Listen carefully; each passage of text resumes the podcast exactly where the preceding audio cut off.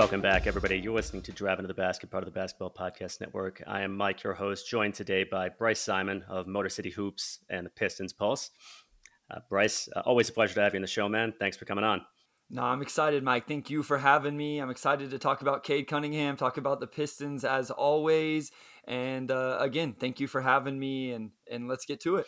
Absolutely. So, uh, Bryce, in terms of his content, you can find him on YouTube at Motor City Hoops, uh, on Twitter at uh, at Motor City Hoops, and uh, of course, most of you are listening to this podcast know about the Pistons Pulse. Uh, it's a podcast he does with uh, with Omari Sankofa of the Detroit Free Press. So, anyway, yeah. So as uh, as my esteemed guest here has said, we're going to be talking about Cade Cunningham today. So yeah, this could be the final one of the 2021-2022 player retrospective series. only got about five weeks until preseason. you know, which is saying that sounds a little bit daunting in terms of what I'm going to talk about the next five weeks, but uh, but nonetheless, yeah. So we're just going to talk uh, the same uh, the same way the previous episodes have been. What went well, what didn't go so well, and uh, like you know the at the outlook. I suppose the outlook heading into next season. So uh, just starting with some stats. So uh, Bryce, I figured a way we can do this. Like Cade started super slow. Yeah. Yeah. Yeah. yeah. So yeah, like really slow, which makes sense for a player who's coming out of the NCAA, misses training camp, misses preseason, then jumps straight into the league. Uh, so he was really bad for his first twenty game, first twenty games the Pistons played. He was not good at all. Yeah, I mean it, the the ankle injury, you know, lingered as you mentioned. It slowed him down in terms of him just you know not having the the preseason that he needed, the offseason he needed to prepare. And so it came out really slow. I remember writing an article for DBB, Mike. This is crazy to think, but like essentially like Cade Cunningham's not a bust. It's going to be okay. He's going to be fine. But yeah, you you you look at the shooting number. Like his first game, Mike, he went 1 of 8 from the field. You know, he was yeah. 0 of 8. He missed his first 18 three-pointers. His next two games from the field, 2 of 14 and 4 of 17 and you know, one of those games he had 10 rebounds, seven rebounds. Like, so he was still doing some of the other things. And then the efficiency slowly got better throughout the season. But the damage was done as you start to look in totality for his rookie season. He was just never going to get his numbers back up to par whenever he started out so slow. Absolutely. Yeah. In his first 15 games, which took the Pistons up to game 20, uh, 33.5% from the field, 24.5% from three, uh, 13 points per game. Uh, yeah, it was it was pretty ugly. Uh, it's not easy to be an NCAA player who just basically rolls straight from March Madness into, you know, straight from March Madness into playing in the NBA against the best players in the world. So yeah, because he he really hadn't even had the opportunity to get much five on five time in, I would imagine. Yeah, I mean, so, we saw him yeah, what was, two games, rough. and he only got what two games at summer league, three games at summer league, or something like that, and then they shut oh, him right. down. And, Forgot about summer league. Yeah, so I mean, he yeah. he got a little bit, but we all know this is, and this is why we all want to temper our expectations from summer league. Is we know that's not that's not the competition level of the NBA. We all understand that. Your listeners understand that. So it, it's it's some really good players early on I shouldn't say really good players. It's some solid players early on, but they're all young. They're not vets. They're not established NBA guys for the most part. And so that that let him dip his toe in it, but still he was working at a mm-hmm. disadvantage um, because of what you're talking about and then the injury. Absolutely. Yeah. And yeah, it was it was bad. It was pretty ugly. I felt the exact same way as you did. I think that there was a certain amount of disappointment because it's like, man, we got Cade Cunningham. This guy's so heavily hyped and you know let's see him get into the NBA and do a great job. And of course, yeah, he was terrible early on, like like legitimately une- unequivocally bad. But fortunately, he got over that. Uh, he pretty much just came online at around game 21 was when he really started playing consistently well. He still had some stinkers after that, but uh, every player does, every rookie does, certainly. So, yeah, so the way I've gone about the stats, I've just taken them from that point onward. Like, we know that Cade was bad in his first 15 games and I feel like his NBA career almost like sort of started uh, right around the end of November in terms of what what he looked like the rest of the season. Now you did bring it up that it, the damage was done as far as his performance throughout the season, and all right, yeah, we can talk about the, the rookie of the year question later on. I know that was controversial with Pistons fans. Well, I was just gonna say the entire offense was bad too, Mike. You know, if, if we think back to that, like they were shooting historically bad from three point. Saddiq wasn't playing well. So it, wasn't just Cade. It's not like he walked into a, an offense that was just, you know, really good and playing really well. Mm-hmm. Like the offense in general was not good at all. And so it wasn't just Cade, it was all, you know, collectively and it started to get a little bit better throughout the season. So I did want to make just a quick note of that. Oh, absolutely true. Yeah, I must have repressed that memory. The Pistons were comically bad from the field in those first 15 games, around thereabouts. You know, the first quarter of the season, it was incredibly ugly, and I think that was a real disappointment uh, for a lot of people as well. Who, you know, for me to a degree also, because I was kind of hoping the Pistons wouldn't be terrible again, and it turned out well. But that was that was tough to watch, definitely.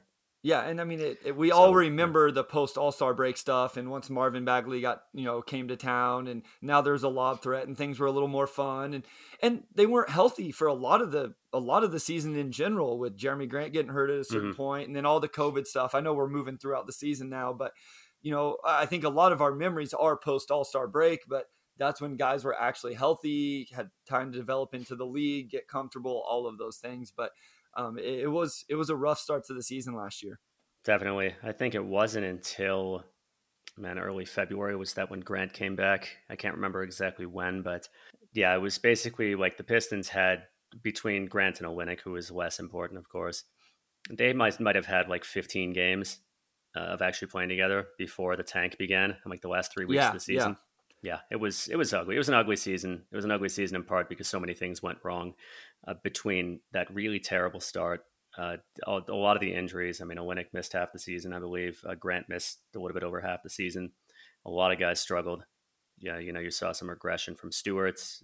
Bey was on that horribly ham-fisted experiment in the first quarter of the season. Yeah, but yeah, it was ugly, and uh, yeah, Cade had his struggles too. But yeah, let's look at where he was statistically from late November onward, about 33 minutes per game, 19 points per game on about 44, 34 and a half, 84 splits, five rebounds, six assists, four turnovers, three fouls, and uh, over that span, about 52% true shooting and 49% from the field. So, uh, yeah, I wrote I wrote a bunch more stats here, but I feel like uh, just uh, me uh, just motor mouthing through the stats. Is, is, that the right word for it? Yeah, I guess that'll work. Um, wasn't motor boating, was that? afraid I said that has different connotations. So uh, yeah, motor mouthing through the stats is not going to be particularly interesting. So uh, why don't we go through and uh, just say, what do you think? Let's let's go over the pros at first. You know, the pros, what we think he did really well. So for you, uh, what would stick out as the first thing? I feel like I always bring this up when I talk about Cade Cunningham, Mike. But I, I was so impressed with his intangibles, his maturity, his yeah. leadership, and you know, it he he was a what 18 19, he was 19 years old and he was literally leading grown men who had been in the league for a while I, I personally think there was a power struggle between him and Jerami Grant just a little bit i think Jerami Grant came to mm. detroit to be the leader and the quote unquote face of the franchise. Like, obviously, you never thought Jerami Grant was going to take the team to the championship or something like that. But I think he came there to be the number one dude for a few years at least. And then all of a sudden they hit the lottery and it's Cade Cunningham's team. And so I just, I was always impressed by that. His ability to lead people.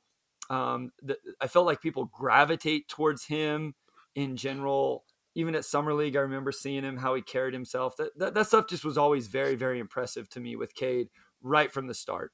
Yeah, absolutely, he's intangibles. Definitely, like I've I've brought it up many times. Like it, nobody should underestimate the value of having your best player also be your leader, and Cade is definitely a natural leader. You can see that. I, I hadn't actually given any thought to to what may have been going on behind the scenes in, in terms of who was going to lead the locker room, who was going to lead the team between he and Grant. Uh, and I imagine we'll probably never know, but he definitely grew into that role as the season went on. And you know, you can just see it that that yeah, he's a leader. He's somebody that that people gravitate toward. People, uh, somebody to whom people listen. And despite that he's only 19, it's clear that his teammates thought very highly of him in that capacity. Yeah, and, and I want to make it clear. I, I, don't know if people think this sometimes, just because Omari and I do the podcast. Omari, you know that nothing like that was coming from Omari. That's literally just like my personal opinions as I sat on a couch and watched it. I just I always kind of got that vibe a little bit, and maybe it's just it was me conjuring things up, but it was just like, man, it seems like there's a little bit power struggle. Probably sounds a little more dramatic than what I'm actually trying to say, but I, I just felt like there was a shift in Jerami came to Detroit for it to be quote unquote his team again, and then Cade obviously was taking that mantle, and so I always kind of wondered how that worked out And, you know, I, I, do think if there's one thing the Pistons have been good at so far, and, and, probably credit to Dwane Casey, is we never find out those things. You you never hear about locker room struggles. Even the Hamidou Diallo thing that happened on the sideline, you you heard very little about it after the incident. Mm-hmm. You know, whenever he wasn't playing, asked to go in in garbage time, and essentially said no or whatever it was. So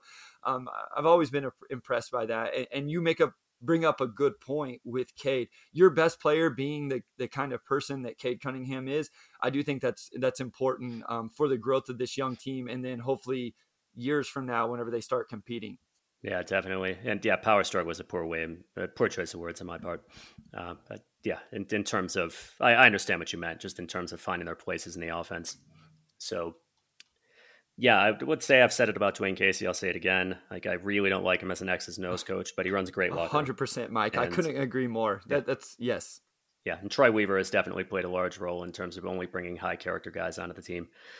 So yeah, it was definitely like not every player is going to be, uh, not in every every team's best player is going to be a leader on that team. Like take like what I consider to be the most.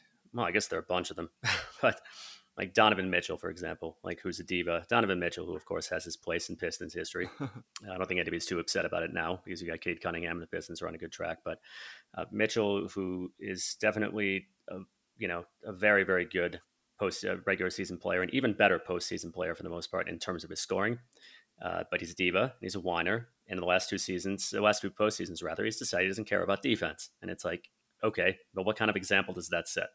Yeah, no, it, it, going into the draft, Mike, this was my argument whenever people wanted to talk about Cade Cunningham or Jalen Green. And this isn't a knock on Jalen Green. I'm not trying to start that, you know, but I just I didn't see those off the court intangibles with Jalen Green, those leadership type things. And it doesn't mean he may not become that guy. He very well may be. And I think Jalen Green's a bucket in the league. He, he's going to have multiple oh, yeah. seasons where he averages 25 plus, would be my guess. I'm just not as sold on him being the face of your franchise leader. You know, all the things we're talking about, those intangible things. Even Evan Mobley, like I'm curious to see.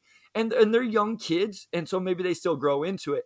I'm just very, very confident that Cade Cunningham is that guy. Yeah, 100% agree. Definitely. So, yeah, in terms of those intangibles, like when it comes to leadership, also I just when it, like, you can't really define it as that sort of it factor. Yep just a, a, player. Yeah, I don't think I really need to define it, but uh, yeah, Cade really has that. Like just in the big moments. I mean, granted, he wasn't actually a very good clutch shooter on the whole this season, but just in the big moments, you want to give him the ball, and you know that good things are going to happen. Yeah, he. It's weird, right? Like you just. It's so frustrating to to have something that you believe in but you can't describe right the it factor and then yeah. nobody describes it i was listening to the game theory podcast and um, Adam Spinella was on from the Box and One with Sam Vecenie, and and he even said it. Mm-hmm. And, you know, I believe he coaches college basketball. You know, and you know, very you know, in, in intelligent basketball mind. It's frustrating not to be able to explain it to people what you're talking about, but you just kind of have that feel whenever you watch it. And I just trust Cade Cunningham. I just do, Mike. And that's what I'm talking about. That's what we're talking about with the intangibles, the gravity. I just think he's going to make the play, whether it's the shot, whether it's the defensive stop because we'll talk about the defense. I'm not as high on his defense, what he's shown so far as others, but in mm-hmm. certain moments, he absolutely was really good whenever the team needed him to be. Yeah. So uh, let's move on. I mean, move on from his his intangibles and and the it factor to uh, his basketball IQ. I think always deserves to be mentioned. Yeah, I mean, I think he is a guy offensively. He understands matchups, he understands the offense, and he's going to be able to exploit things and put his teammates in the right position. And I think that's probably his best thing he does defensively right now is, you know, again, we'll probably talk about his on ball defense and, and those type of things. But just as a team defender that's executing a game plan to stop whatever the offense does best, his basketball IQ and acumen is going to allow him to do that. And again, I think those things can go underrated at sometimes. You know, you, you get lost in the, the other quote unquote skills, but a basketball IQ goes a long ways. Yeah, definitely. And on, on offense, he's a guy who, well, you've seen the turnovers. Yeah. And the turnovers we can talk, we'll talk, oh. talk about during the not so good sure. section, of course, because that, that was a downside. But uh, uh, well, by you, I meant the listeners. I'm sure you have seen them. You, you watched uh, probably every minute of Pistons basketball from this last. And I've season. actually went back Even and really- watched every single turnover of his from last season for an for an article I did. So Yeah, yeah, and uh, but in any case, yeah, when it comes to his overall basketball IQ, I mean, he's a player who, in general, just sees the game extraordinarily well. Will make a lot of plays that whose impact is not immediately obvious just from looking at exclusively what he did, but just uh, you know drive in and make the right pass, even if it doesn't lead to uh, even doesn't lead to a shot. It's wrong footing the defense somehow, or just making the extra pass, which may not lead to anything that is immediately obvious, but will wrong foot the wrong foot the defense and just his ability to read the game and make split second decisions is excellent. I mean, that's another one of those sort of it factor things where you just have players who are able to make those reads and to see the game at a higher level than than the vast majority of other players in an unbelievably competitive league. yeah, and So I, yeah, I've had the opportunity to go back and watch some Chauncey Billups film the last week as I'm working on an article with good friend Matt Issa of Basketball News, and I, I'm watching Chauncey play. And sometimes it's like, man, he's not really like being super aggressive right now. He's not getting a lot of buckets. But when you really hone in and watch him play, Mike, he comes down the floor and he's always pointing guys where to go. And then you really focus in and he moved Rip over to this spot because Sheed had the right matchup, or he moved Sheed into the you know the dunker spot because he knew whoever was going to be able to take their man off the bounce or he had the matchup he wanted and then he did exploit it and just it's all those little subtle things and i can't even imagine what you would know if we could hear what they're saying like if we could hear their voices and what they're telling their teammates in the huddle going to the sideline coming out of the huddle those type of things you know we can only see body language and pointing and those things so that's where he really has control of the offense and his basketball IQ is just telling guys where to go and seeing plays two, three steps ahead based on matchups and Mhm. the defense shifting. Yeah, you can't teach No. that definitely. Yeah, and I remember Billups. Yeah, I hadn't thought about that in a long time actually. Watching Billups when I was younger, and yeah, he'd you know th- those Pistons didn't really push the pace all that much after rebounds. Yeah, to, say- to say the least. Yeah, Billups would make his way up the floor and just be just constantly gesticulating. Yes.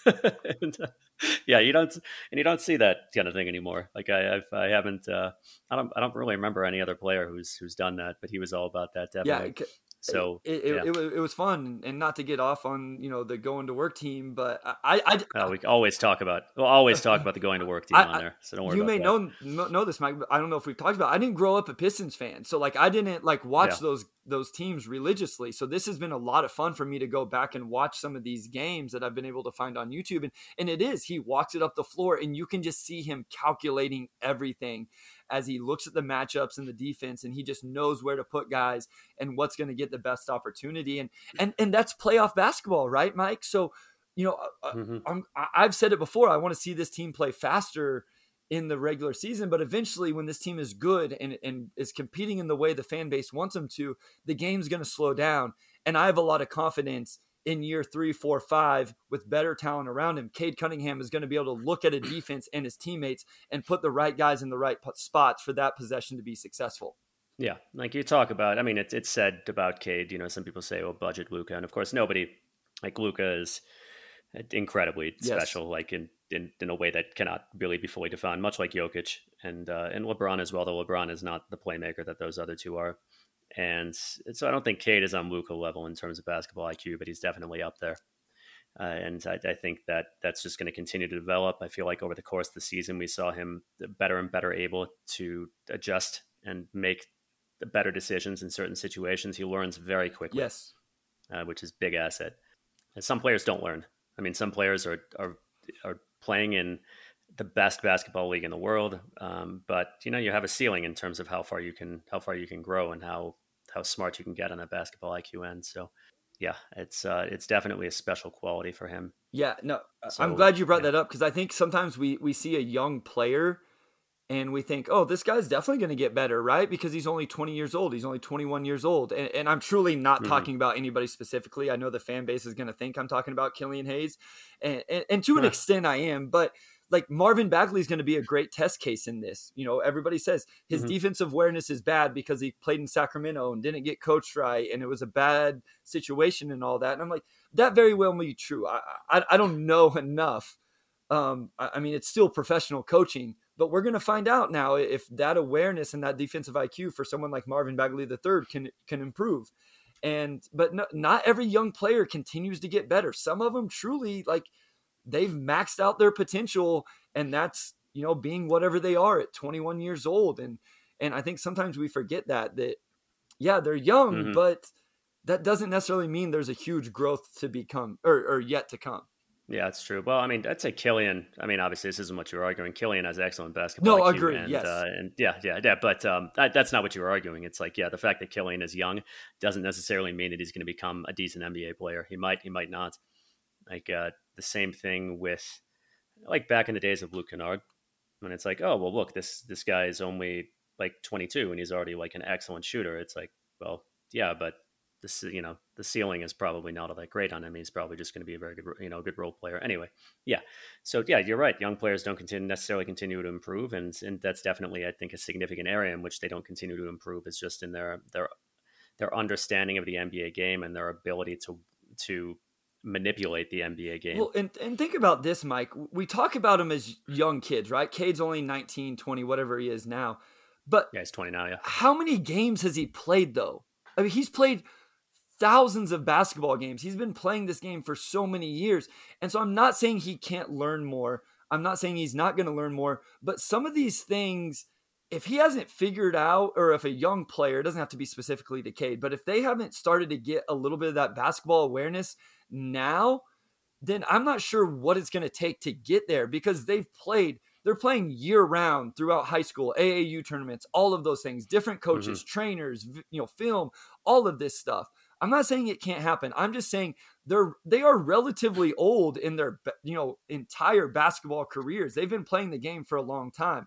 Now I, I realize there's some examples of guys who start playing the game later, but that's one of those things that I feel like th- there is a little bit of naturalness and just innate ability with it. And if it hasn't shown up after playing for eight to 10 years, whenever they're, you know, 20, 21, 22, I, am just curious, you know, if it, where's the history of it developing? I, I, would love to know that. I could be very well be proven wrong. Yeah, with Bagley, I mean, I imagine Bagley's a shining example of this. I, I agree with your side of things. I don't think Bagley has, I just don't think he has the defensive IQ, the defensive awareness to play interior defense at the NBA level. I think that that fielding at center on defense is always going to mean bad things because I just don't think that's something you develop at the age of 23, whatever it is, 23, 24. Yeah, I, I, just I think if a player had it, they would have at least shown signs of it already. And again, I mm. I would love like it would be hard to do a study on this. I would love for somebody to prove me wrong. Like I if if somebody listening has an example, I, I'm being 100% serious. Like tweet me, DM me, whatever.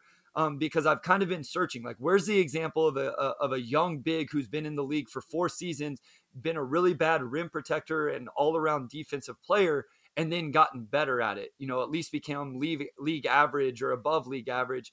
And, and I would be curious if there's an example out there. Yeah, I can't think of anybody. But uh, yeah, on, on, the subject of, uh, you know, again, it was basketball IQ and whatever else, we can uh, move on to his passing, which I think he really improved out over the course of the season. Now, he did have a lot of turnovers. We'll talk about that in the not so good section. Uh, or the things he did not so well. I think the section is will actually be good. Um, but uh, so yeah, he's he's got excellent court vision. Knows uh, you know aside from the passes that get picked off. Obviously, I mean he's uh, he sees everything. He can see you know you can which is what you say can see behind him when he's on the drive. He can make uh, passes to guys he can't see. He's just always seeing the entire floor, and he's got the passing talent as well uh, to fully capitalize on that. Yeah, I was super high on his passing coming in, and, and quickly found out that I was probably higher on him as a passer and a creator than most people and lower on him as a scorer than most people. I did see him a little bit more of like maybe he's a 20 point a game guy, but he's going to be a 8 9 assist per game guy.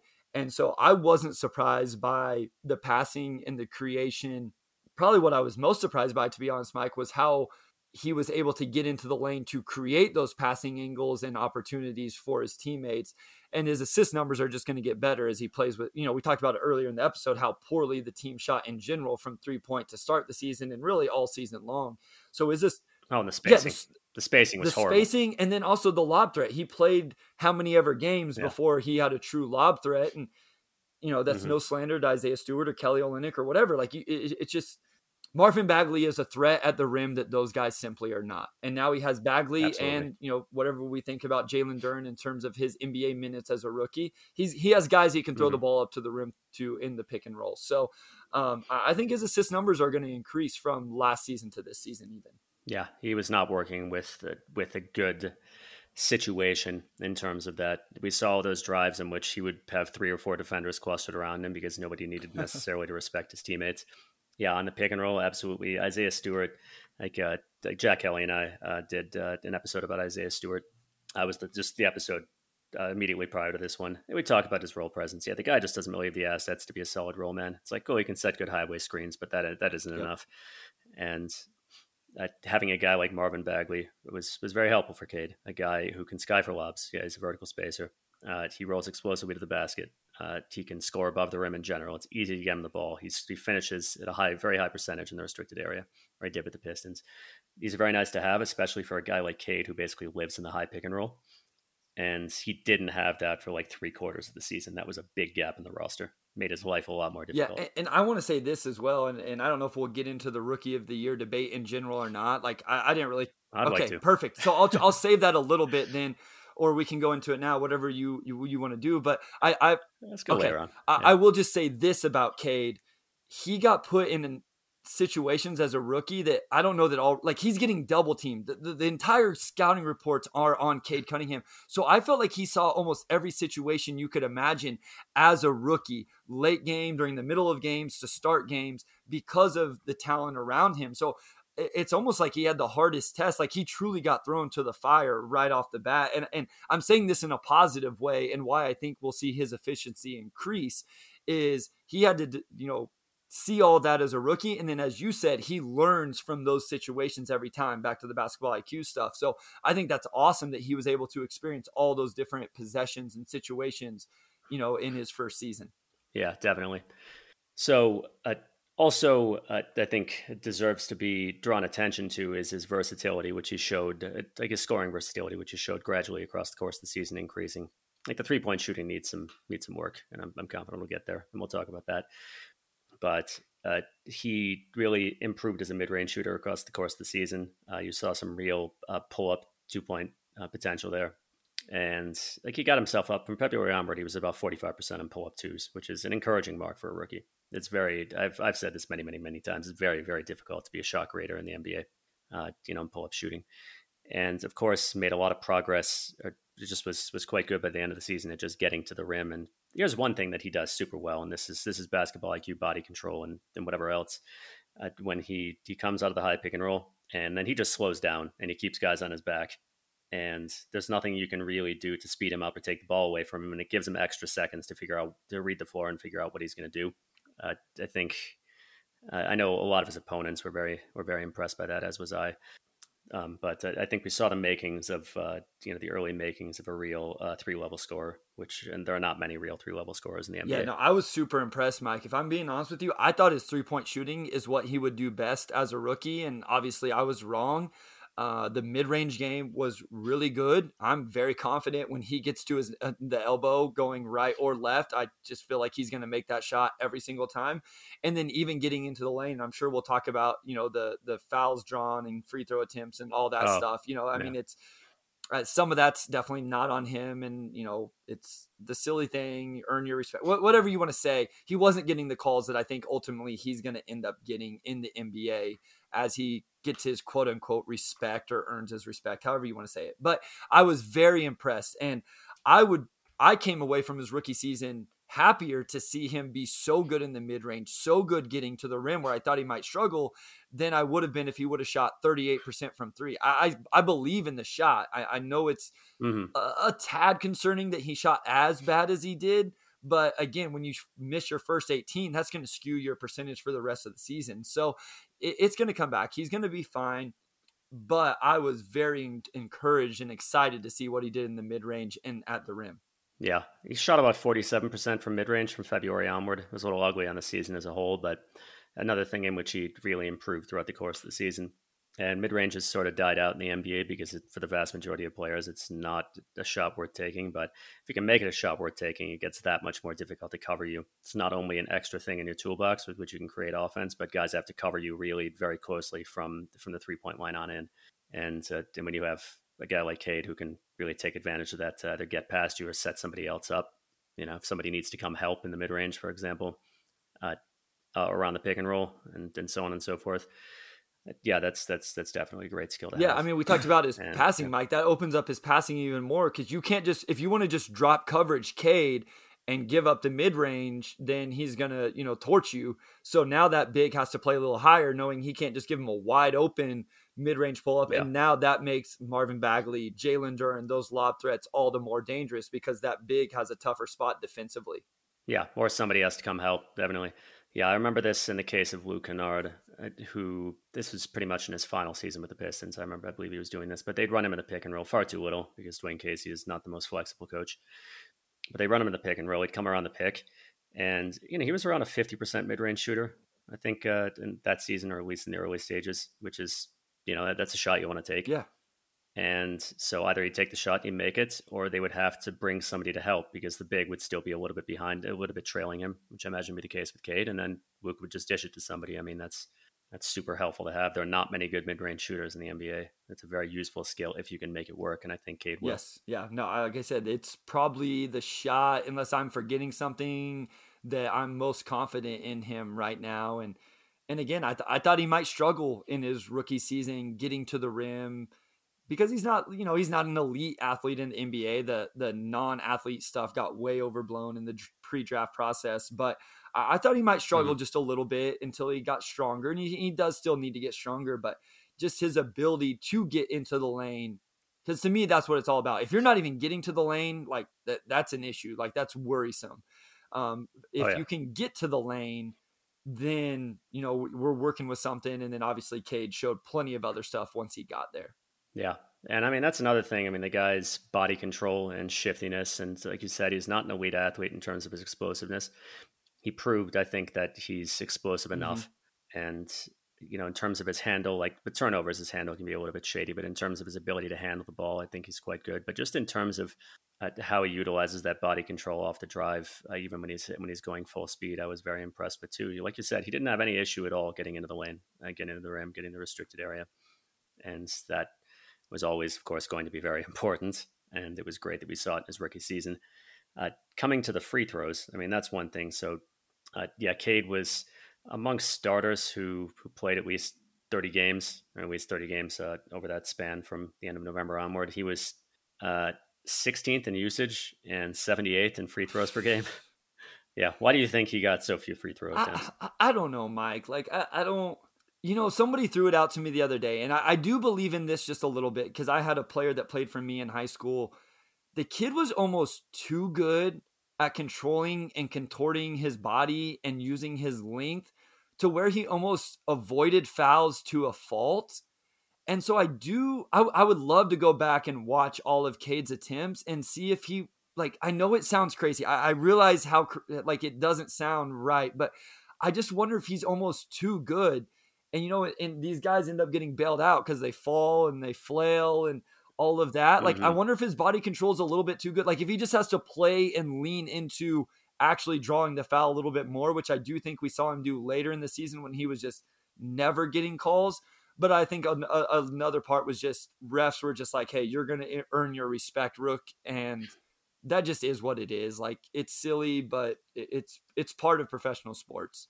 Interesting. I hadn't thought about that one. I'll have to look up some stats on, on rookie free throw numbers. Yeah, that would be interesting I- to see if yeah. it's if it was just a, a one time thing or if, if there is a little more of a history there. Like maybe that's completely you know false. Maybe some other rookies have came in and and have gotten a really favorable whistle. Yeah, um, I, I yeah, I'm definitely going to do some research into that after this episode. That uh, I'm interested in that. Uh, I agree. He's he's always in control in body and mind heading in, and definitely he's good at getting himself in the right place to score without taking contact. I also think that he took a certain amount of contact that just wasn't called. Uh, he came in. I mean, he was still relatively lean, especially in the upper body, even the lower body. And by all accounts, he's really working on strength training in the summer. And I think once he's more able to just go up the middle and take contact, he'll get those calls more. Also, maybe once he's a bigger name, I'd like to think the NBA doesn't operate on that basis, but I think he's smart enough; it'll happen. Uh, but yeah, there are definitely players who are just good at avoiding that contact, and as a result, don't take many free throws. Derrick Rose has never taken many free throws because generally he scores around defenders rather than through them. Kyrie Irving scores yeah, around yeah. defenders rather than through them.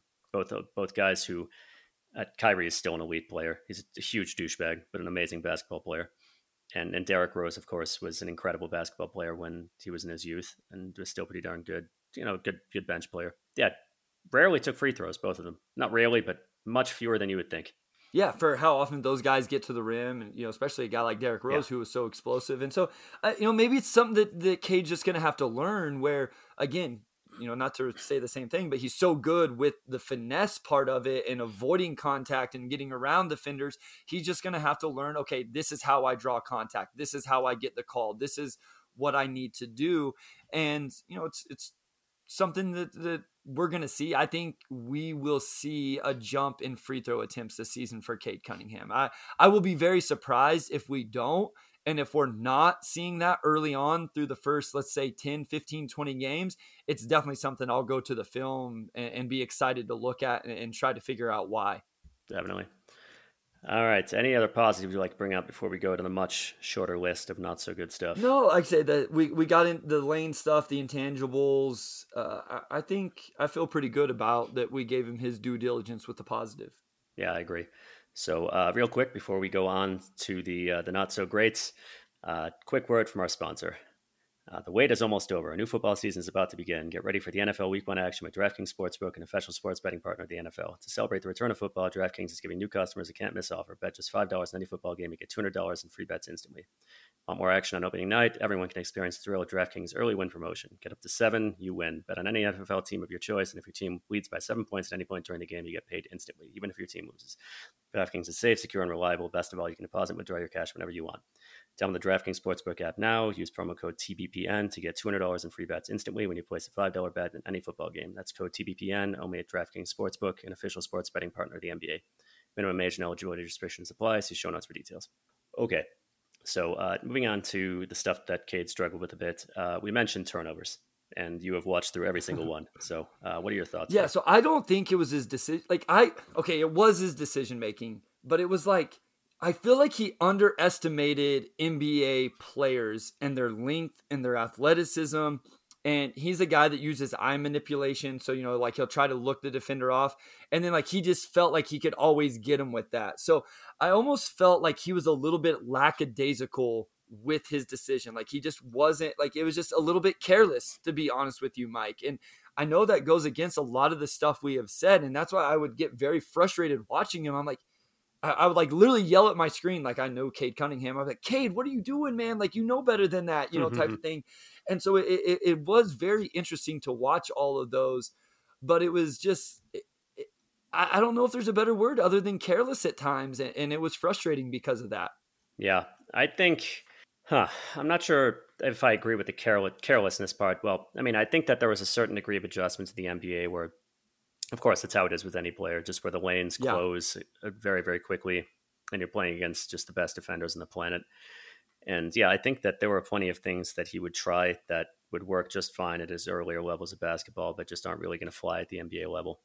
And I think that was a lot of his turnovers, yes. though it certainly didn't help when he dribbled into double or triple coverage. And whether that was his fault or not, I mean, that's a situation in which you're going to turn the ball over quite a bit.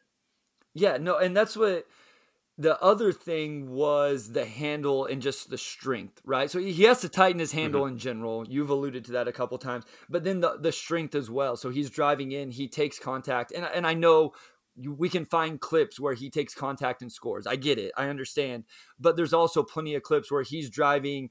Help defender comes over, just rips it out of his hands, or on ball defender bumps him a little bit. Maybe it's a foul, but you know he loses control of the ball. So that strength is going to take away some turnovers and then I, I do, I agree. I don't want to back down too much on the careless because what what I felt like was at a certain point he should have started to understand the length of an mm-hmm. NBA defender, the windows closing at the speed they did, the anticipation of NBA defenders, and I'm not sure I ever saw that improve throughout the season. So Um, huh. Maybe careless isn't fair, but I guess I just expected some some improvement, and I saw a lot of the same mistakes over and over from the start, even towards the end.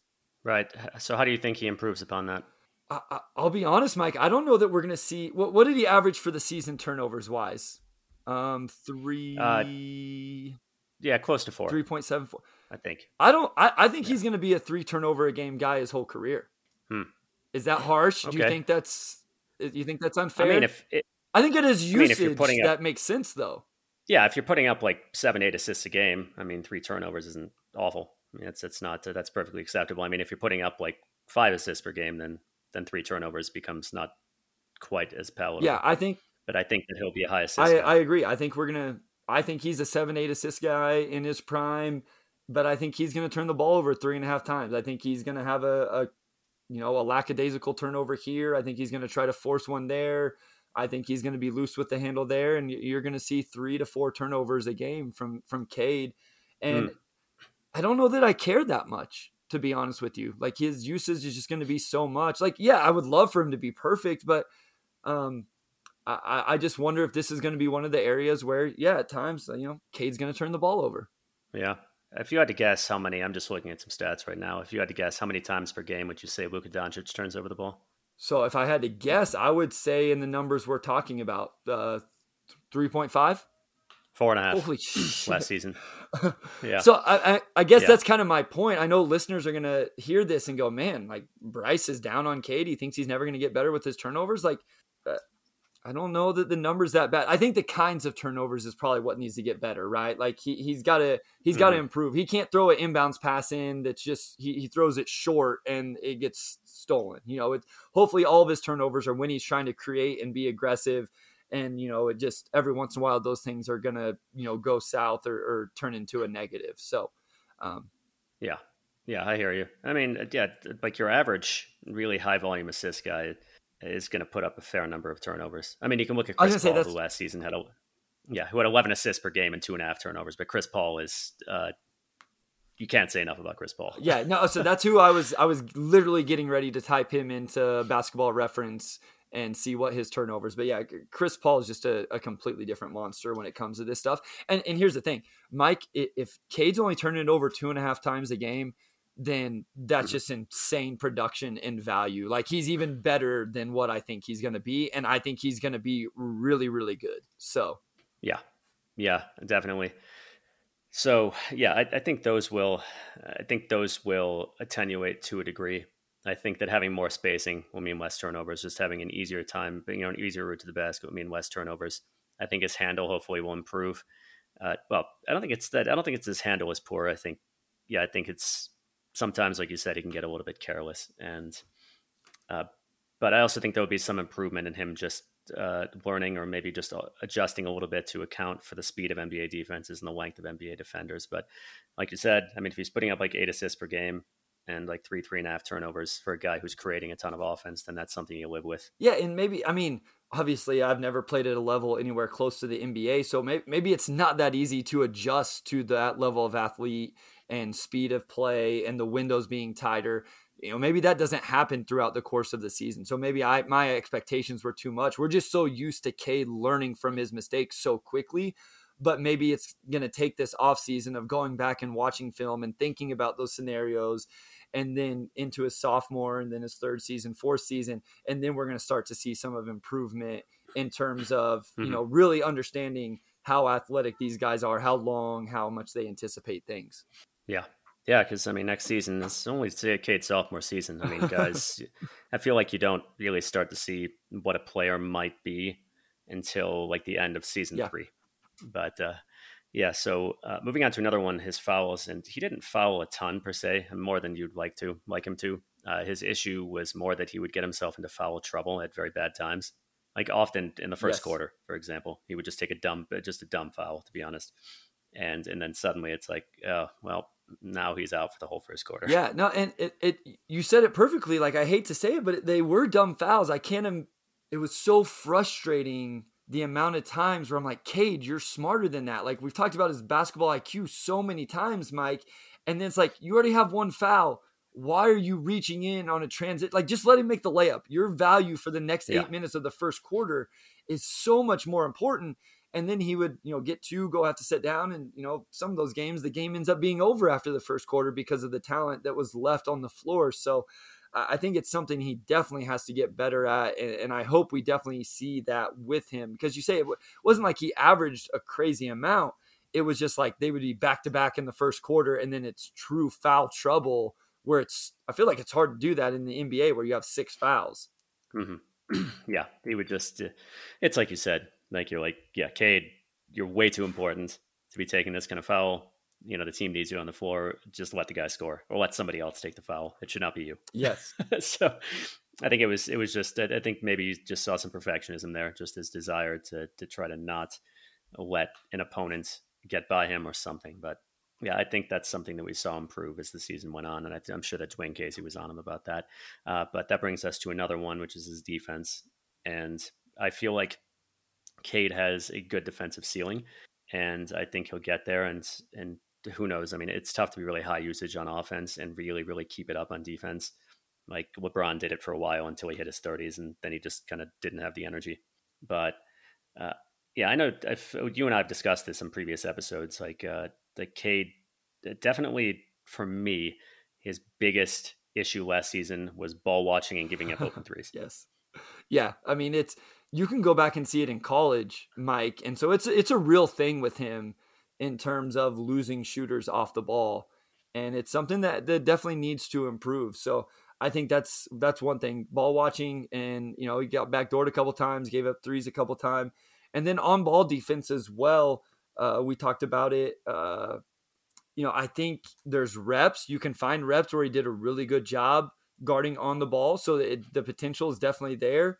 But maybe, and maybe I don't give him enough credit. You mentioned when you have such a high usage offense, and then also expecting him to guard a lot of those foul trouble games were like against the Celtics, where he's you know trying to guard Jaylen Brown or Jayson Tatum. So he's doing all this offensively, and then trying to guard those guys defensively as well. But I do think there's some work mm-hmm. on the ball, which is expected for a rookie. I'm really interested to see where his best matchup ends up being, Mike. Long term, you know, where where what type of player is he going to be best matched up with defensively? Yeah, that's an interesting question. I hadn't thought about that. But I, feel like I felt like his, his on ball defense was decent, aside from the fouling. His off ball defense, mm, not quite as good. But yeah, I'm I, am just interested to see interested, excuse me, to see how his defense looks next season. I, I feel like he's got a good defensive ceiling. I don't think he's going to be an elite defender, and that's fine. Most players are not elite defenders. I think he will be a plus defender ultimately. But uh, he definitely had his warts. Yeah, and what season. he's going to bring offensively, you shouldn't be expecting him to be the primary on-ball defender defensively or the anchor of your defense in some way. But you're right. He can absolutely be a plus defender in terms of just being a part of a really good, you know, defensive scheme, game plan, executing those things. So uh, my my thing with who he guards is I, I don't know that he's guarding the Trae Youngs and those guys of the NBA. I actually wonder if mm-hmm. he ends up scaling up a little bit and guarding bigger twos and maybe even some threes as he fills out his body. And maybe those are the better matchups for him because he does lack a little bit of that elite, like just explosiveness and quickness. I feel like he did okay, like uh, like okay, not necessarily good, but I think he did okay against the more explosive players okay. in the league. Uh, you know, more explosive guards. Like for example, there was one game against Ja Morant and uh, Killian. At first, this is when he was still in the starting lineup. Got assigned to Ja and got just absolutely smoked in the pick and roll. So after like six minutes, uh, Dwane Casey put Cade on him, and you know, there's only so much that you're going to do to stop sure. Ja Morant. But I felt like he he did a respectable job at it, and that's and so th- and that's another thing. You know, sometimes it's not just like isolation. How can you stay in front of the guy, but can you navigate a ball screen? So if Cade is able to navigate ball screens, especially as this team becomes more diversified in how they defend ball screens, uh, you know, most of last season, especially at the end, was all switch. Well, eventually they're going to have to play some drop and some different coverages as well. If Cade's really good navigating those ball screens in that way, that's a huge advantage and a huge value defensively, also. Yeah, I feel like he was pretty good at it uh, versus versus Killian, who unfortunately was very very bad at it. Uh, Cade is not quite the sort of bulldog esque defender uh, that Killian is, but he was much he like his first step is considerably better, like on both ends. But certainly on defense. And the way I feel like he is able to navigate ball screens pretty well, just the way that he moves with his, uh, you know, like I get into the biomechanics of this, like players who uh, will run around ball screens sort of leaning forward versus Killian, who's another bad example, who's pretty much just ramrod straight. Yep whatever. We don't have to talk about biomechanics of it, but I feel like he did a fair job. No, I, I, like the discussion though, Mike. Like honestly, I'm probably going to tweet it out a poll as, as, soon as we get done recording. But you know, would you rather have an on-ball defender that was really good in isolation or really good getting through ball screens? Um, probably ball screens. I mean, so much more. Aside from a very small number of players who just love to operate in isolation, I mean, so much more of what you're doing on defense is is just defending in other ways, and included amongst which is navigating screens on the ball, off the ball. Yeah. Like being an elite isolation defender is great, but that's a small uh, sector of offense. No, I agree with you. I think, you know, and I, I need to watch some more Killian now to really watch that because I call Killian a really good defender all the time. And that's because I really do like him in isolations. But, you know, if he's struggling to get through ball screens, that kind of, you know, that lowers his value because I agree with you. I think I would take the guy that can get through those ball screens more so than I would an isolation defender. So it's, it's an interesting conversation. And, and again, if Cade is able to yeah. do that at a high level, and especially if he can then also do it off ball, like that, that that's that's a lot of value to a good defensive scheme. Yeah. So uh, yeah, the last thing I think, uh, for me, the last thing uh, would be his three point yep. shooting, which was not great. I mean, he was not great on catch and shoots, even wide open catch and shoots. I think he was about thirty five percent in that last three quarters of the season, and his numbers were worse than they looked because he scored a he just he had like four or five games in which he shot or in which he made a lot of threes like a, a lot of his made threes were loaded into a relatively small number of games and i feel like his poor three point shooting was really what kept him i mean that, that was definitely uh, we can talk about rookie of the year later a little no not not so far in the future here i suppose but uh, like his poor three point shooting is what kept him out of the realm of like efficient scorers because it's real hard to be an efficient scorer if you're just chiefly doing it from two point range and self created twos, and and you can't hit your open threes. But he's just to have to be able to hit his open threes, period. And he struggled at that. I think it'll come along. Like I really believe in the shot, but he struggled at it in his rookie season. Yeah, I mean he's not efficient from three, and then we talked about it earlier. He's not getting to the free throw line, and it's it, you're not going to be a 20 point a game guy if you're shooting 31 percent from three. And what what do you get to the free throw line? You know, two three times a game, some two point something. Yeah, twice close to two. I yeah, believe. so uh, I think I believe in the shot as well. I will start to be a little bit concerned if we don't see a, a not a significant improvement, but a little bit of a jump, right? 33, 34, 35. The catch and shoot ones were probably the most frustrating to me because he is going to have to play off ball at times. I don't want the ball in his hands all the time. I believe in Jaden Ivey, so I do believe there's going to be times. I believe in Jaden Ivey off the ball for what it's worth. I know you've already done that, so we don't have to get into that. But there there are times you're going to want the ball in Jaden Ivey's hands, and so mm-hmm. I, I, do think it was frustrating at times to see Cade be the recipient of a drive, kick, one more pass, and then because it's Cade, you're like, oh, this is knockdown. And then after so long, it's like, man, he's just not knocking these good looks down at the rate you expected. Obviously, expectations are, are super high for Cade compared to anybody else on the roster. So there, there's that aspect yeah. as well. But I, I would really like to see the catch and shoot numbers, you know, definitely increase in his second season. Yeah, in in the last about two months of the season, uh, he shot I think twenty five percent from three. Like it, it really completely went off the rails near the end of the season, and I don't think either of us really minded very much. The Pistons were trying to yeah. lose games for most of that. Yeah, but yeah, uh, it would just it, it would just be very nice. To, I think it'll come along, eh, eh. and yeah, it, it's just it's it's important for everybody. It's important for him. So, uh, but I think it'll come. I, I, he's he's got the shot. He's got the work ethic. He's got he's got the form. Yeah, uh, I agree. And you know, I it, it, did seem like he lost again. I, it's it's so hard to judge these guys through the television set as you're watching. It did seem like he lost a little bit of confidence in his three or if it wasn't a loss in confidence, he definitely had an emphasis on getting to the lane more. I think his attempts actually went down late in the season as well from three. So, um, it, if I'm not mistaken, I don't know if you can pull that up or have it, but I, mm-hmm. uh, I would be, it, will be interesting. I think uh, an off season of working on the shot and just being re-energized and rejuvenated. I expect him to shoot it better just to start the season and throughout his second year. Yeah, I'm actually I'm looking at the stats right now. Yeah, he so from in the end of November until the, until the All Star break, he was averaging about five and a half per game versus four and a half per game. Okay, afterward. so not a, not a huge change, but a, but a slight difference. Yeah, and and during that that first segment, he shot about thirty eight percent, and then it just completely went off the rails after the All Star break. Yep. But yeah, I think he'll get there. It's very important that he does get there, and I think we'll see it. So, uh, all right. Anything else on this end of things before we just move on to onto outlook in general? No, no I think just in terms of what you. Yeah. I think that was pretty much that was that that was. I had turnovers, I had fouls, I had free like all the stuff you brought up were right here in my notes on my paper. So all right, cool. So uh, yeah, let's move on to outlook. I mean, I think we can say, well, let's just talk about this, uh, just this season as a whole. Um, I think that, and we can uh, send this into the rookie of the year discussion. Like, I think that he had a pretty good rookie season. It was very promising, despite a not great situation. And you know, that's that that I was perfectly fine with seeing. You know, he showed a lot of what he can do and now he's got time to refine it. And I think he's got an extraordinarily bright future. hundred percent. I couldn't agree more. He showed everything I wanted to see from him. He showed some things that I wasn't sure he was going to be as good at in the NBA right away. And I'm going into his second season as confident as I could be. And I'm really interested to see the improvement. Like my, I am not unwavering in saying that he is the face of the franchise, that he will lead this team back into a competitive, you know, I don't know, contender, whatever. Not this season, obviously, Mike, but you know, you know, a few years down the road, yeah. as, as the talent as the talent grows and is acquired around him. But he's everything I thought he was going to be when the Pistons drafted, and he's done nothing mm-hmm. to stray me from that thought process. Yeah, definitely. Just I, I think will be an, an all around great player on offense. I think he'll be.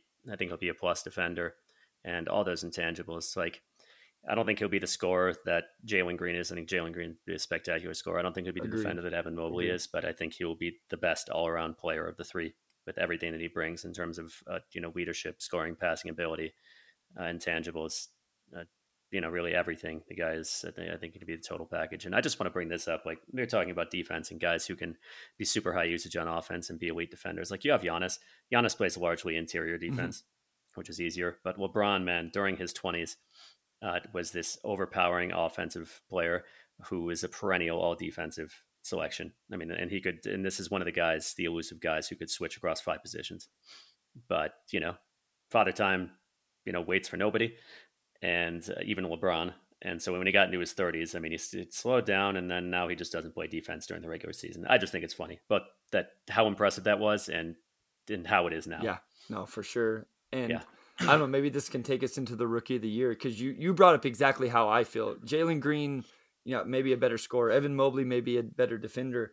I had the opportunity to make a case for Cade Cunningham for rookie of the year again for a basketball news article, and that was essentially my mm. argument. Was yeah, maybe this guy. I think Josh Giddey maybe have averaged more assists or something like that, but none of them are the total package that Cade Cunningham is and then you add in the intangible stuff that we you know raved about to start the the episode and that's why I think he was the best rookie in the class and the right choice is the number one pick and all those other things. And, and I've said it multiple times. I could care less that he didn't win rookie of the year. Mm-hmm. I literally do not care as a Pistons fan and content creator. I would actually prefer he didn't because it just plays more into the Detroit versus everybody and just, you know, keep sleeping on the Pistons and then don't join the bad bandwagon when they're good. But uh, there's zero doubt in my mind. And who else was tasked of of all those guys, Mike? Who else was tasked to be the face mm-hmm. of the franchise the way Cade was? Uh, uh, nobody. nobody. Yeah. Who was the focal point of the offense in the scouting report the way Cade was? May, yeah, maybe Jalen Green the, the in, at some point, but I still don't think so. And so no. nobody had the pressure or the role or anything that Cade Cunningham had as a rookie for the Detroit Pistons. That's true. Yeah, definitely. And again, we we add in what we were talking about earlier that his situation was very difficult. I mean, with a team that was not particularly good at shooting, like without for the you know the vast majority of the season without a good roll man, uh, just the spacing. Not just that the shooting was bad, the spacing was terrible for the most part, and yeah, he took on responsibility, a load of responsibility that was much greater than than that of any other rookie. Like yeah, Giddey had uh, had Shai alongside him, and Jalen Green was playing with you know Kevin Porter Jr. wasn't great, but he took he took a lot of that load. Uh, even Eric Gordon was around quite a bit, and uh, yeah, like Green wasn't the primary ball handler. Mobley got to come in and play next to Jarrett Allen, which is a great situation for him. So yeah, Cade definitely had, and, and then Scottie Barnes, who was, you know, who was a, a high level role player on a playoff team. Yep. Yeah, and so but walked into yeah. a great situation, right? I mean, with absolutely the, great with situation. Their what they envision a player to be for their team, and then also having other good players, you know, and and and mm-hmm. Mobley, not just Jarrett Allen, but Darius Garland, you know, had an incredible season. So, you know, he's yeah. carrying that load. And I know Mobley and Cade are completely different players anyway, but I just I, I just I think that is very impressive for Cade Cunningham and and all the different pressures and weight that he had on him, along with just the counting stats. Yeah. Now, what I will say was that uh, to player of the month, I think that was for for March. Now, when he didn't win that, it was garbage. That was complete nonsense, and that was the only time we saw him openly complain because uh, yeah, that was complete nonsense. But uh, what I will say, like I don't remember who said it, if it was him or somebody else. It's like, oh, it's not like the rookie of the first month or like the first two months. It's rookie of the year. Uh, also, it's not rookie of like everything but the first two months, sure. uh, first first six weeks, whatever it was. Because Gabe was, really bad in his first quarter of the season. Do you think that if he had played for the entirety of the season as he did in uh, in the second through the fourth quarter of it that he would have won the award? Yeah, probably so. Because I think what happens, and, and here's the other thing: the, the, people that vote on that, it, it it is tough because it's hard to be an expert on all 30 teams, and I know that's you know supposed to be their job, but I couldn't imagine knowing about 29 other teams the way I know about the Detroit Pistons, and so it, you know mm-hmm. they do have to rely on metrics and efficiencies and and different things like that because they can't watch 82 games of every single player but yeah i think mm-hmm. i think what happened in that first couple months was it kind of put him out of the conversation and then it was hard to kind of get that momentum back and then by the time he was playing really well and the team was winning I just think it was too late at that point. And then you had two rookies on teams that you know had really good seasons and they were even though they weren't in the roles that Cade was they were important parts of the Raptors and the mm-hmm. Cavs and I think that plays into it. yeah I'd say particularly Mobley was, was, was very important to the Cavs Barnes was important to the Raptors but I think they were going to be a playoff team sure. anyway yep uh, not not the Cavs made the playoffs but uh, yeah the the efficiency for Cade, yeah, when you take in like uh, like a lot of things, but particularly the efficiency. I mean, when you finish at about fifty percent true shooting, it's going to be very 50 and 50 and one half percent. It's going to be very difficult for you to win Rookie of the Year unless it's like a terribly terribly weak draft class, which is the exact opposite of what we were dealing with last yeah. year.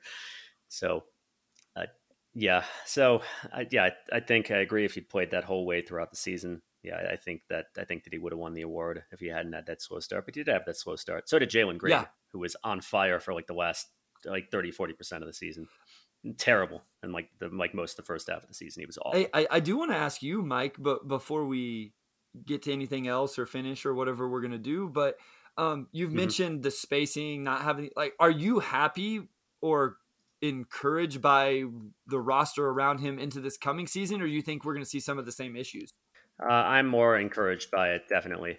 Uh, like, who knows about about Ivey? I mean, that's hard to say where his shot is going to be coming in, though I think he'll be significantly improved from his inconsistency in college because uh, presumably he's going to be on a much healthier shot diet than the like needlessly difficult stuff he was persistently attempting in college.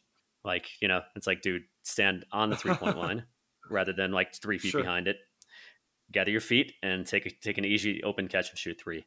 It's like you don't need to like be spotting up from like two or three feet behind the line. Sure, sure. this is completely unnecessary. Yeah, he, he took more deep so, threes than yeah. anybody. I, I I don't know if that to be fact, but it sure seemed like it from watching the film. None of them were on the three point line. Yeah, he took a lot, definitely. And uh, so when it comes to like what we're looking at in the upcoming season, so there's still going to be some players who might struggle. Um, of course, like you never know with Killian, never know with Hamidou, though I think he'll drop out of the rotation, you know, by midseason if he's you know if he hasn't improved the shooting or if there aren't a bunch of injuries. Kevin Knox is a deep rotation player who's not a particularly good shooter. Uh, Saddiq, of course, can shoot. Uh, I think Isaiah Livers will be will be a solid shooter. Alec Burks is is a is a very good shooter, uh, including on you know even on a motion yeah. three point situations like handoffs in particular. He's a very good shooter. Um, and uh, goodness, Cory Joseph. Who knows if he'll see any time, but uh, he shot the ball well last season. And yeah, so shooting could still be an issue. I don't think it will be the same sort of issue. Put it that way. I think I think there are enough guys on the roster who will be able to shoot the ball well that it won't be the sort of disastrous spacing it was last season. Hopefully, Isaiah Stewart too. I have faith in him. Don't have quite as much faith in Bagley. I agree. No, I, I'm with you. I think it will be better. I think there's definitely lineups you can construct and put together where it wouldn't be an issue at all. The only thing with that is when you put those lineups together, now all of a sudden you're leaving out some guys who I think you would want to see get minutes. And so I think that's going to be the give mm-hmm. and take of are you going to get guys minutes or are you going to make sure you have floor spacing because if you're getting certain guys and combination minutes then your floor spacing not may not be very well so i, I don't dwane casey does not have an easy job in my opinion figuring out mm-hmm. rotations mm-hmm. and playing time and minutes and balancing your young guys with some vet like what do you do with some of these vets? You, you're just going to let them rot away on the bench or are they going to play so, so, and that's uh, i'm i'm kind of there with nerlens noel. I'm not super excited about seeing any nerlens noel minutes. Uh, kelly olynyk if he's playing what i thought he was going to be coming into last season i don't mind his minutes but if it's essentially what we saw last year i don't need to see a lot of those either. I'm not sure where he's going to find them, but I mean, you can probably be confident. I think I'm confident that that Olynyk's three point percentage will be closer to his career baseline. You know, that'll be like a 35, 36 percent shooter, and that's good. I think that's his baseline. Maybe it's 37.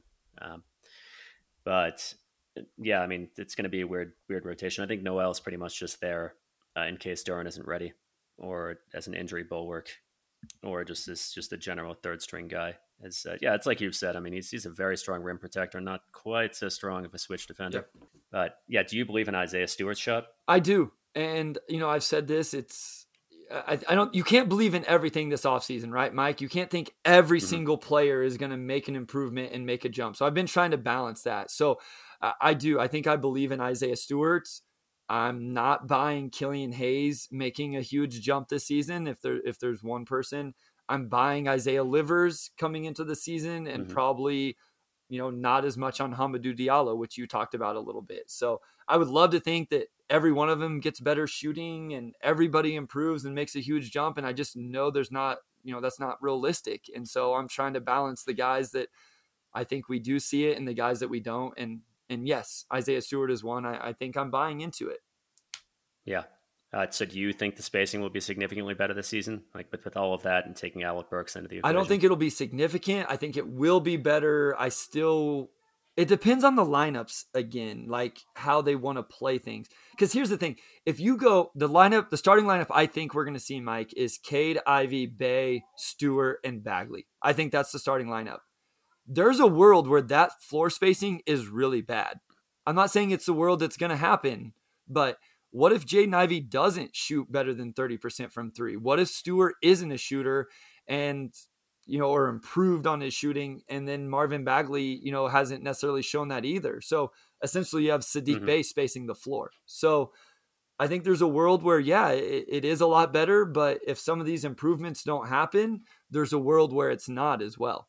Yeah, it'll definitely be interesting to see. So, uh, just as far as closing thoughts, uh, what is your most optimistic projection for Cade for next season? Not necessarily quantitatively, but just in terms of, well, I guess we don't have to do most optimistic. What do you think he'll look like next season as opposed to this past yeah, season? so I, I, will give the numbers. We did this on the Pistons Pulse. So if you guys want to go listen, we okay. did a complete stat projection for nine players, uh, mostly the young core.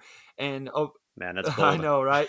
that's we, we took a lot of hate because of where we had Jaden Ivey's points per game, but people did not like how low we were with Jaden Ivey's points per game projection. But essentially, we, we took mm-hmm. Omari and I and we averaged our thoughts. But so we had Cade at 22 points per game, six rebounds, seven assists is where our averages came out. And and we said on the episode that he's the one guy we have huge expectations for to make a, a significant jump, and that is a significant jump, Mike. Um, but whenever mm-hmm. you're talking about face of the franchise, the type of player we all think he's going to be, I think it's it's reasonable to expect that or to think it may happen. So I think we see a guy completely in control of the offense. I think we see even more confidence from him, even more leadership in the intangible things. And I think the efficiency, that's the biggest thing I hope to see and think we will see from Cade Cunningham. Yeah, I think the three point shooting is likely to improve a great deal. I think that the free throw attempt generation is going to improve quite a bit. I think we'll see less turnovers. Uh, hopefully, we'll see more of that mid-range game in an efficient way. And uh, but I'd love to see on top of that, and this is more just kind of like a you know less of well, it, it, could easily happen. I think he's got enough upside as a pull-up three-point shooter, which is just a super useful thing to have. Uh, so yeah, I agree. I, I, think we'll see significant improvements, and I think we'll continue to see it with the guy who I, I think both of us strongly believe is going to be franchise player and could be uh, the best player on on a contender going forward. Yeah, that that that's where I'm at. We're we're in lockstep on that. You know, whether he's the leading scorer or not. You know, I've had that conversation. What's what's the what does Cade need? What's his what's his number two guy need to be? And he's so malleable. I think it can almost be anything. But that's I think he can be your number one guy, your face of the franchise guy on a team that that's competing for a championship someday. And that's exciting as a Pistons fan. Absolutely. So uh, this is Bryce Simon uh, from uh, the Pistons Pulse and Motor City Hoops. He's Motor City Hoops on Twitter uh, and on YouTube. And Bryce, always a pleasure, man, to have you have you on the show.